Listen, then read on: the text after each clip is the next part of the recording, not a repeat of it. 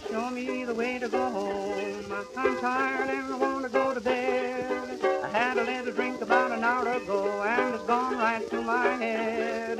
Wherever I may roam, on land or sea or foam, you can always hear me sing this song. Show me the way to go home. Hello, and welcome to the virtual pub for some drinks, trivia, and social history with absolutely no tasting notes. I'm Tim, and I'm joined by my drinking buddy, Eleri. And Eleri, I have a question for you. Uh oh, that's an early doors one. Are you thirsty? Define thirsty. and I will do that throughout this episode. what are you? Are you drinking something to quench your thirst? I am. I made a last minute change of plans. I was going to have a beer, but it's really bloody cold, so I've got an Irish coffee to warm me up. Oh, nice. What have you used to Irish it up? Sorry, I'm too having too much fun drinking it. Um, I have used some Aber Falls Distillery North Wales whiskey to put into tea. So it's kind of Welsh take on an Irish coffee. It's Very nice. Uh, I went for what I think is standard thirst quencher, which is a lager. I feel like you can't really beat a lager when you're properly thirsty. So Can I've I just, Manchester um, Uni. Sorry, point out to everyone before you go on. You're in the office drinking again, aren't you? Yeah, I gotcha. I brought I brought in cans this morning. Um, it's been properly properly insulated, so they're still cold. So sorry, what is They it you're indeed, drinking? I don't care. Manchester, Manchester. Union Lager is what I'm drinking. Um, Just not even try and hide Right. it this week. Oh no, I haven't even no, I haven't even put it in like a metal uh, generic container. I haven't even put it in a glass. It's fully just in the can. Um, I've given up. Anyway, um, I am asking you whether you're thirsty or not because I want to tell you a story. Um, and this is the story of Tantalus. Have you ever heard of Tantalus? No. Okay, I feel like. I'm about to. Yeah, well, that's good. I like I like when you don't know things. Gives me somewhere to go. um, right, there may have been an historical Tantalus who was possibly the ruler of an Anatolian city, so that's like Turkey now, named Tantalus. But rather than speculate on uh, archaeological remains, I'm going to tell you about the myth. So the myth of Tantalus um, is that he became one of the inhabitants of Tartarus. I know they're similar things, not to confuse you early doors. Tartarus is the deepest portion of the underworld that is reserved for the punishment of evildoers. And we are told through the tales of um, Odysseus in, in the Odyssey that he sees Tantalus down in Tartarus. But why is what we want to know. Tantalus was initially known for having been welcomed to Zeus's table in Olympus, home of the gods, king of the gods, um, supposedly as one of his offspring. And there he is said to have abused Zeus's hospitality and stolen ambrosia and nectar. Do you know what those two things are? Uh, rice pudding and Mm-hmm. um, s- honey. Yeah, great. Um, so, in in Greek antiquity, they are the food and drink of the gods, ambrosia and nectar. Uh, so Tantalus stole it from Zeus to bring it back back to his people, and thereby revealed the secrets of the gods.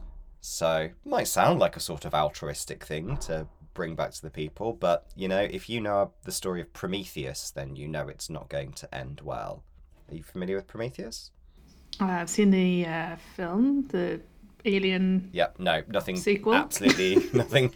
Nothing to do with that. So I'm asking you a lot of questions when I said I was going to tell a story. Prometheus stole fire from the gods uh, and gave it to humanity. Uh, and for this act, he was sentenced to have his liver pecked out every day by an eagle. He was tied to rocks, and an eagle would come down, it would eat his liver, and then every day his liver would grow back and he would get eaten out again. So um, the, the moral is when you read your, your Greek classics, don't steal stuff from the gods because it's not going to go well. So what happened to. Tantalus? Now, this bit is a bit confusing. Tantalus offers up his son, Pelops, as a sacrifice. And you might think, okay, he's like sacrificing his son to say sorry to the gods. But no, here's what he does he cuts Pelops up, boils him, and serves him up at a banquet for the gods in order to test their omniscience. So he's not apologizing. He's like, I wonder if they know. the gods do become aware of uh, the gruesome menu, so none of them touch the offering except for Demeter, um, who is like the the goddess of the harvest, and she's distraught because her daughter Persephone has been taken to the underworld away from her. So she actually eats part of the boy's shoulder, absent-mindedly. Then one of the three fates, uh, called Clotho, was ordered by Zeus to bring uh, the boy Pelops to life again. So she collects the parts of the body and boils them in a sacred cauldron, but has to rebuild the shoulder because it's already been eaten with uh, one wrought from ivory, which has been made by Hephaestus, the god Hephaestus, and presented by Demeter because she ate the shoulder originally. then the revived Pelops grows to be this handsome youth that the god Poseidon takes away to Mount Olympus to teach him how to use chariots. Um, and that's all nice for a while until Zeus decides it's time to punish Tantalus, throws Pelops out of Olympus, and then takes an even greater revenge.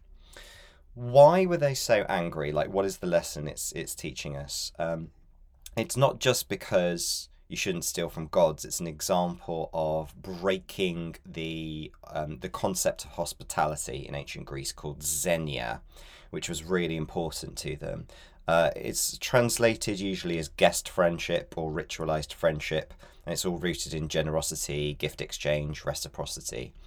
So, historically, hospitality towards foreigners and guests, or Hellenes, as they would have been known, which just means not, not of your polis or not of your city, was understood as a moral obligation. So, hospitality towards uh, foreign Hellenes honoured Zeus when it was called Xenios and Athena Xenia because um, they were the patron gods of foreigners. So that's what the kind of the moral is. It's like, look, don't don't serve foreigners terrible meals and steal things from them because the gods are going to punish you. You need to be nice. Tantalus's punishment then for this act was to stand in a pool of water beneath a fruit tree with low branches. You might think that doesn't sound so bad, but whenever he reaches for the fruit, the branches raise his intended meal from his grasp, and whenever he bends down to get a drink, the water recedes before he can get any. So he's always hungry and always thirsty. And on top of that, over his head um, hangs a, a, stone like the one that Sisyphus is punished uh, to roll forever up a hill and never reach the top. So, stone dangling, about to crush him but never does fruit right near him, but he can't uh, get it to satisfy his, sun- his hunger, and water beneath him that constantly recedes, so he can't slake his thirst. What do you think about that as a punishment? I think, yeah, it's nothing worse than being hungry, isn't it? It's not going to mm-hmm. be fun. It's not going to be fun. Uh, Tantalus was also the founder of the cursed house of Atreus, uh, in which variations on these atrocities continue. You can read all about the antics of the House of Atreus in uh, the plays of Euripides and Sophocles, for example. It's when we meet Agamemnon, Iphigenia, Electra, etc. It's his basically his descendants are what almost all of the Greek tragedies are based on. so no one descended from him was having a good time. Uh, so his name and his punishment are the source of the English word tantalize. So that's where we get the idea of tantalize from. It is from the story of Tantalus, um, meaning to torment with the sight of something desired but out of reach, or to tease by arousing expectations that are repeatedly disappointed. That's where we get tantalize. Hmm. Uh, there I always is... think of tantalizing as a, more of a positive, though, not like agonizingly. Like, I need right. That. Yeah, which it's the more modern interpretation of tantalizing has been that it's sort of arousing expectation before a satisfying conclusion. But mm-hmm. originally, it means you will never get it.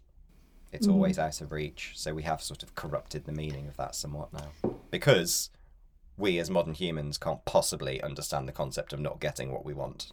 Exactly. Um, there's a really cool object you can see that's been inspired by this story in the British Museum called the Tantalus Cup, which is also sometimes known as the Greedy Cup or the Pythagoras Cup. And it's described as a concept by Hero of Alexandria as far back as the first century. So what what this cup does is you pour liquid in, I mean presumably wine, and after a certain point it empties from the bottom. So there's a central column within the cup and a hidden hole at the base. And thanks to, let's just say physics, when you hit a certain level, the pressure means that the liquid is forced out of the bottom, which is an action otherwise known as siphoning. Except that you don't know when it's going to happen, and once it starts, it doesn't stop.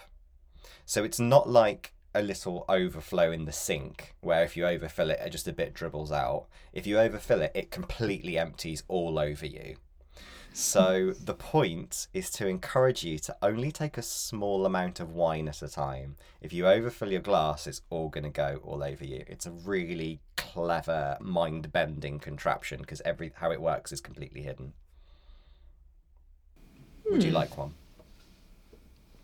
I don't know. Can I be trusted? Is the question. No, you absolutely can't be trusted. And also, how likely are you to not overfill it yourself? Exactly. but yeah, if you're in the British Museum, try and find the Tantalus Cup because it's a really kind of cool bit of um, invention. And you can also find a Tantalus cabinet. This isn't quite as old, um, but a, a Tantalus cabinet is a small wooden cabinet containing two or three decanters. And its defining feature is really that it has a lock and key. So the aim of that is to stop unauthorized people from drinking the contents. Um, in the in the description of it, it says servants and younger sons getting at the whiskey. you know, so you'll be fine apparently. Um, So it still allows the decanters to be on show. So it's not sealed like in a in a complete box. It's like a bottle carrier, if you know, like if you go to the supermarket and you get a few bottles of wine and they give you a carrier, it looks like that rather than a large glass fronted display cabinet, if you see what I mean. So you, you you lock it up and you have to open a side panel in order to get the decanter out. So that's why it's a Tantalus cabinet, because you can see it, but you can't have it. Gotcha. And um, the original patent for that is from 1881, and that was by George Betjeman, who's a cabinet maker from Germany.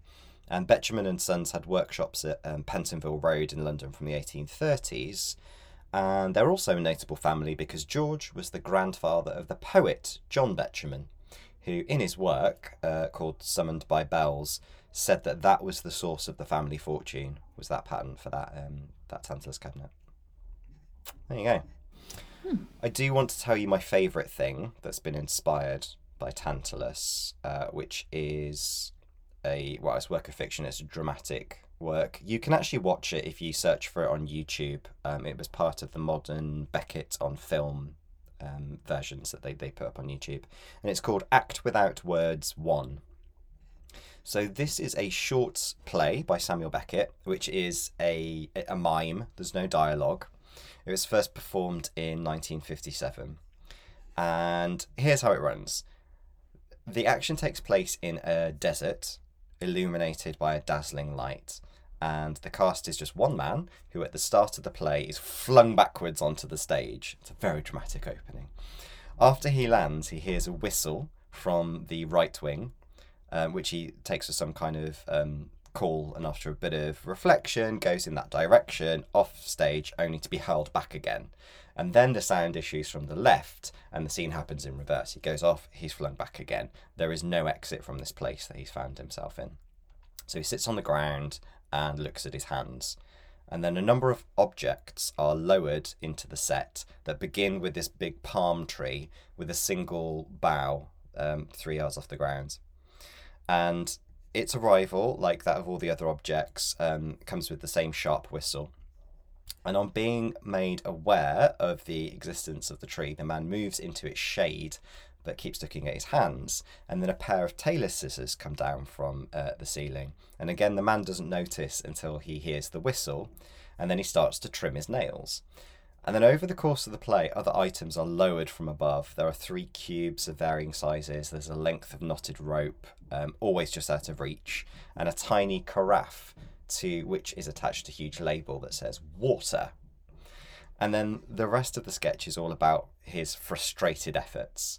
So he tries to survive to get water, but it keeps being reached, uh, drawn out of uh, out of his reach. So you can see why it's inspired by Tantalus. Um, he learns to put the small cube on top of the large cube in order to stand on it and reach higher. So he invents solutions, or he's given inventions like the scissors, like the rope. But as soon as he learns to use the tools effectively, they're confiscated from him. They fly out of his hands. Even things like the scissors, when he reasons that in addition to cutting his fingernails, he could also cut his throat um, or um, when he figures he could use the blocks and the rope to hang himself as gallows over the tree, they're all whisked away from him. So Beckett is really kind of like he was really inspired by the silent screen com- uh, comedies of Buster Keaton, for example, who all kind of do these things where they encounter objects that seem to have a mind of their own, like they're completely out of control um, of the protagonist. So eventually, it, it looks as though our guy has given up. He sits on the big cube, and after a while, even that's pulled away from him, and he's left on the ground. And from that point on, he absolutely just refuses to play the game. Even when the carafe of water is dangled in front of his face, he doesn't try to grab it. The palm, the palms of the palm tree open, providing shade again, but he doesn't move into it. He just sort of sits there in the light, looking at his hands. That's the conclusion of it. So he, he takes that inspiration from Tantalus but in the existential period that he was writing in, he sort of posits the idea of what if we stop trying? what if we just give up? What happens then? Do we have any power in the situation? Do we have the power to give up? Which is a question I think he would ask Tantalus. Why do you keep trying? Yeah, I think I'd have given up by then. like, oh, fuck this. it's, the, it's the big question of humanity. Why? Why do you keep going? On that note, um, do you have any tips for this man if he found himself in this desert like environment and he couldn't get his hands on any water like what do we what do we do when we're thirsty and we're in trouble there are some options some of them a bit gross a bit desperate but mm-hmm. if you're on a desert island desperate times um so i'm gonna i'm gonna use it the low hanging fruit would be uh, rain. so if it does happen to rain when you're on your desert island, you're going to want to collect that so you can drink it. Uh, so you're going to need a container. If you happen to have a bowl or a plate or a helmet, that would be fine. Um, if you haven't, some stretched clothing, uh, a life raft, um, anything you can find that's clean and dry and not full of bacteria and germs. Use that to collect your rainwater. Uh, in very dry environments, uh, condensation does form on surfaces overnight as well, so you can use a tarp or other fabric shaped like a bowl to perhaps collect that water. Um, so follow trails of vegetation, um, but obviously think about conserving your energy. Um, don't just go walking aimlessly if you can't see anything for hours and hours because you're going to use up all your energy and pass out. So look for greenery that's not too far away and head there. Uh, catching fish is another one. So the obvious thing would be to catch catch fish and eat them for food. Um, but there is some drinkable liquid around a fish's eyes. Um, as do their spines, they contain a drinkable liquid, except shark spines. So try not to catch a shark, just catch a fish. oh, sure. That was going to be my first option. and um, yeah, it's advised that you suck the eyes and break the vertebra of the spine apart and suck the liquid from those as well. Yum, yum, yum. Uh, the fish's flesh also contains drinkable water. Uh, fish are high in protein as well, and protein digestion requires additional water. So you're better off squeezing raw fish in clothing or tarp to extract the water rather than eating the fish to get the water, the benefit of the water. Mm-hmm. Uh, next top tip bird poop. Look for it. In dry climates, um, you might be able to find a water source by looking for bird poo. They often congregate around cracks in rocks where water collects. Um, so, as unappetizing as it might seem, if you see a crack in a rock that's big enough to stuff some some cloth or material into, you might find some water if you keep stuffing it, which can then also be wrung and and imbibed. Just pick the bits of poo out first. Squeeze the fish, stuff the crack, pick the poo. yes. Off. Yeah, okay, I'm Don't- making don't- notes. Making Yeah. notes. Okay. Not Uh, for last- the spreadsheet, but I am making notes. The last one is um, located in fruit trees, namely banana and plantain trees. Um, Not just eat the fruit, although that would be yummy. Uh, cut down the tree, leaving the stump about one foot high. Scoop out the centre of the stump so the hollow is bowl shaped. The roots will continually refill the stump with water for about four days. Um, so the first three fillings will be quite bitter, but the subsequent fillings will be less so. Um, and there's a nice water source for four days. You'll have to cover the stump to keep insects out, but that is a good one. I Um, always do. desperate times, there's two things that I haven't mentioned that people might think I'll just drink that instead. Uh, Number one is seawater. Don't drink the sea. Right. It's generally not very safe. However, there is a small amount you can drink. So, obviously, seawater is very salty. Uh, that can cause kidney failure. So, don't be down in pints of it. Um, two quarts of body fluid are required to rid the body of the waste in one quart of seawater. So, as a last resort, you can drink less than 32 ounces of seawater per day. Although it's not healthy, it will kind of keep you alive. There's that small margin of seawater you can drink when you are literally at the end of your tether. Uh, and last but not least, drink your own piss. Why not? Really? No, please don't drink piss. It's a bad idea. Um, Okay. lots I was, lots go- I was of people say it's healthy. Um, I think Gillian McKeith would probably tell you it's fine. Um, but no, it's not the best plan to be drinking your own piss. Yeah, um, QI told me not to. Um, they said it's a waste. It's out of you because it's a waste product. So don't drink it, no matter what. Bear, Exactly. No matter what Bear Grylls tells you to do. As the hands say, it's an extra reason. Yes. um, have we spoken before about the Bear Grylls video where he gives himself a colonic? Um, I mean, I've talked about that quite a lot in my life, but whether or not it was on this podcast, I don't, I was know. going to say I don't. Yeah, I, I definitely told you about this, but I don't know whether it was on here. Anyway, let's do it quickly. Um, Bear Grylls did a if you're on a life raft and you collect water, but it's not hygienic. What should you do? Obviously, don't drink it if it's dirty water because it'll make you sick and you'll get more dehydrated. But what you can do is put it up your bum. So if you can get a funnel and uh, siphon it, much like a Tantalus cup, um, into your colon, then it filters out all the bad stuff. So your colon is better at filtering water than you know your your mouth and your stomach are. And there's uh, quite a graphic video of him uh, doing that that you can watch should you wish to. but um, when I worked for a company that was selling vouchers for different health and beauty experiences, one of them was to go for a colonic. Um, for eight pounds, by the way, eight eight pounds would get you a poupon, and um, in order to demonstrate the effectiveness of that, I embedded that video of Bear Grylls giving himself a on a life raft, and um, it sold out. It sold out in literally a couple of hours. And people were like, How did that get so much attention? I was like, Well,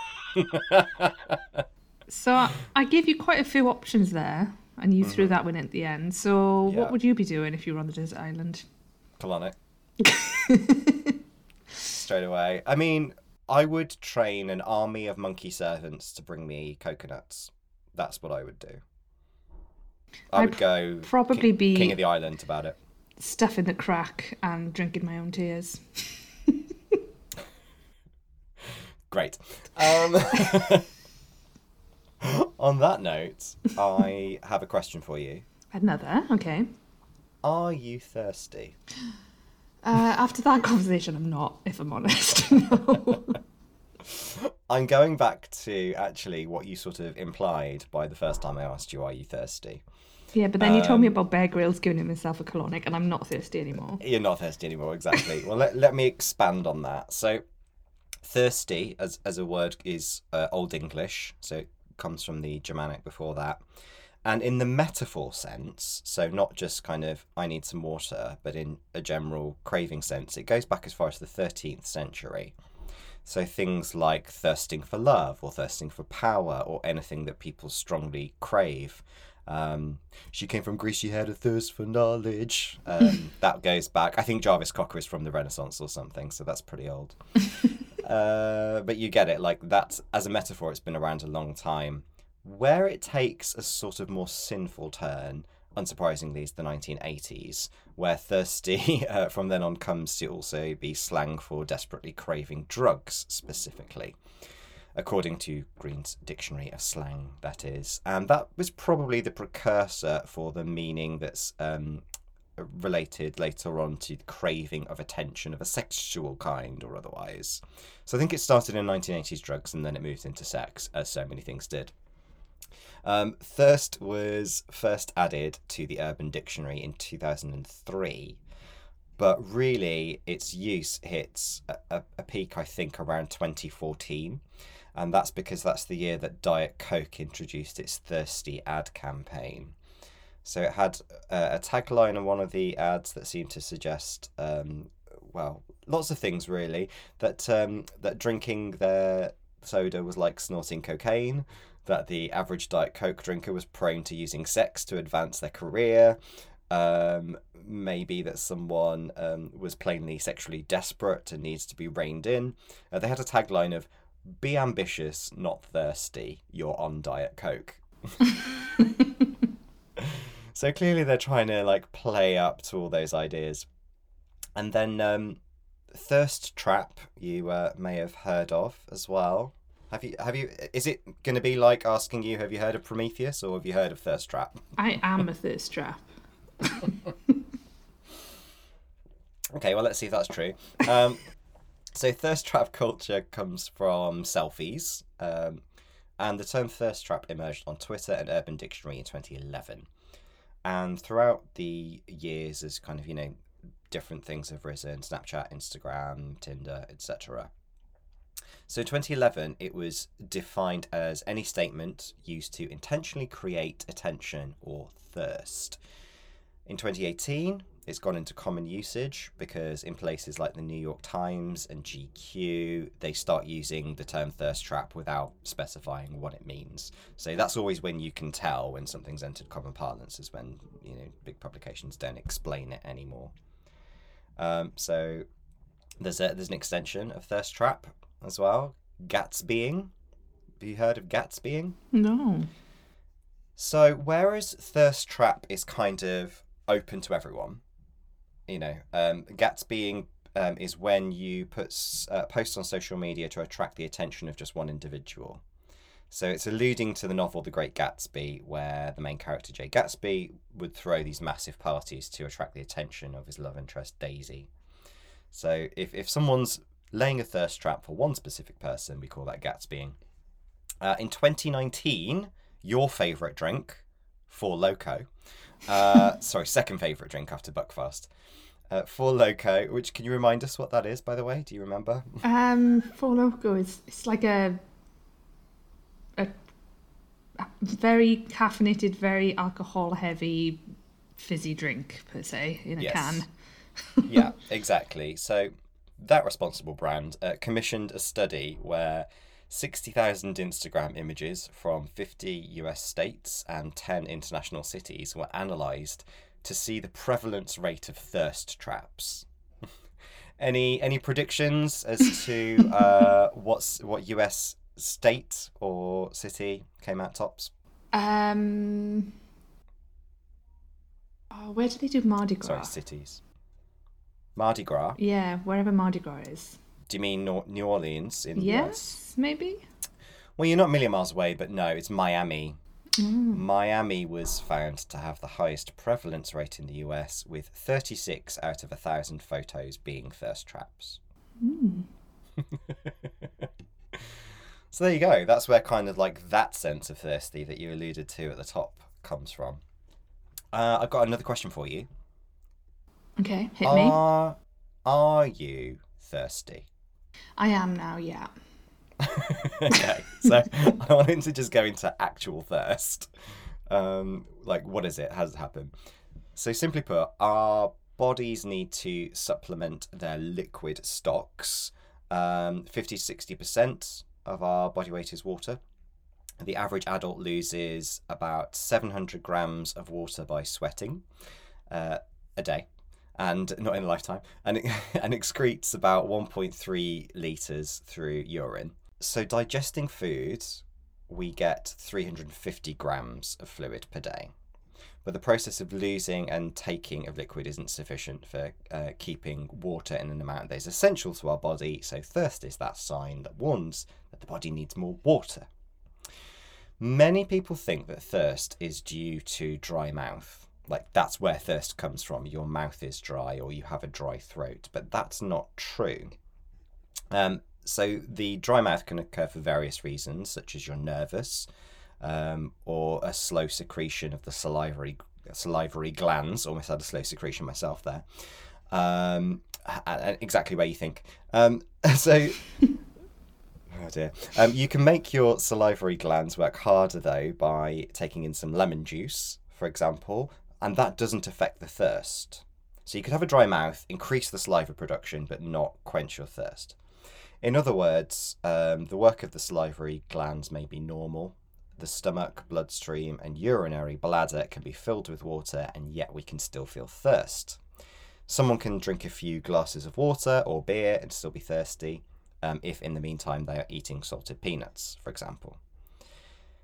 The reasons for this are that the uh, that um, changes of the amount of salt in our blood causes thirst. In normal blood, there are certain amounts of water and salt, and if that relationship changes for the benefit of salt, we feel thirst. And it happens in the brain, so there's a center for thirst reacting to a certain amount of salts in the blood. And if that amount changes, the center responds to the way uh, it sends a message back uh, to the pharynx. From there, it goes um, into the brain as a result of those combined feelings. Uh, thirst occurs. So it's sort of like, it, obviously, it is physiological, it's in the blood, it's water and salt, but it's also very much a process in the brain as opposed to a process in the mouth or throat. Um, but beyond that, thirst is also a learned habitual thing. It could be about a craving for caffeine or alcohol. It can be many things that aren't necessarily related to uh, water levels. And then also, when you're not thirsty, but you have a feeling of satiety, that is also an active process that's stimulated in the brain. So it's another process that happens. It's not just an absence of thirst, as it were. It's not like you have one process with a gauge that gets kind of filled or emptied as we might imagine with our water levels. There are actually two different parts of the brain that send out signals. So it kind of makes it a bit more complicated as to what thirst actually is because it could be a physiological process, it's something that happens in the brain, but it can also be completely cultural as well. I think the only way you can really describe thirst is the desire to intake liquid or the action of it, even. Mm-hmm. Did you know, in fact, that uh, coconut water and cactus juice can quench your thirst better than regular water due to the sort of things that they contain? Yeah, you. I think people might always think that water is the most hydrating, but um, to stop that feeling of thirst, something like uh, cactus juice has lots of potassium um, and uh, electrolytes and iron and also and low in sugar and all sorts of things that will actually work harder to rebalance those levels in your blood than water alone will. Doesn't mean if you're in the desert you can drink any cactus juice though. Not all cactuses are tasty good. Obviously, we've discovered the Opuntia, the prickly paw, is awesome and does lots of things. But there are plenty of uh, cacti out there that if you were to drink their water, especially if, if it's on an empty stomach, it will just make you vomit and have diarrhea because it has diuretics in it and make you very ill indeed. So don't think that cactuses are like they are in cartoons, whereby you can just tap them for some water and survive in the desert, because plenty of them are actually quite toxic. Yeah. Stick to uh, sucking fish eyes. safer. Stick to sucking fish eyes. Um, have you got anything else before I get to my uh, outro fact? Um, no. I, I, I feel compelled to drink some water after this. Might I go com- all out. it would be wild see- seeing you drink some water. um, all right, outro fact. What have I got? It's not that related. The most prolonged drought ever in the world in recorded history continues in the Atacama Desert, or as you would call it, Atacama, uh, in Chile, which has been going for 400 years without any wetness, which means it's even drier than your husband. Wow, I knew that was coming. And so our glasses have run very dry, which means it's time to slake our thirst on Zeus's nectary teat. How Oh. tantalizing! Cheers, everybody! I don't think it's tantalising.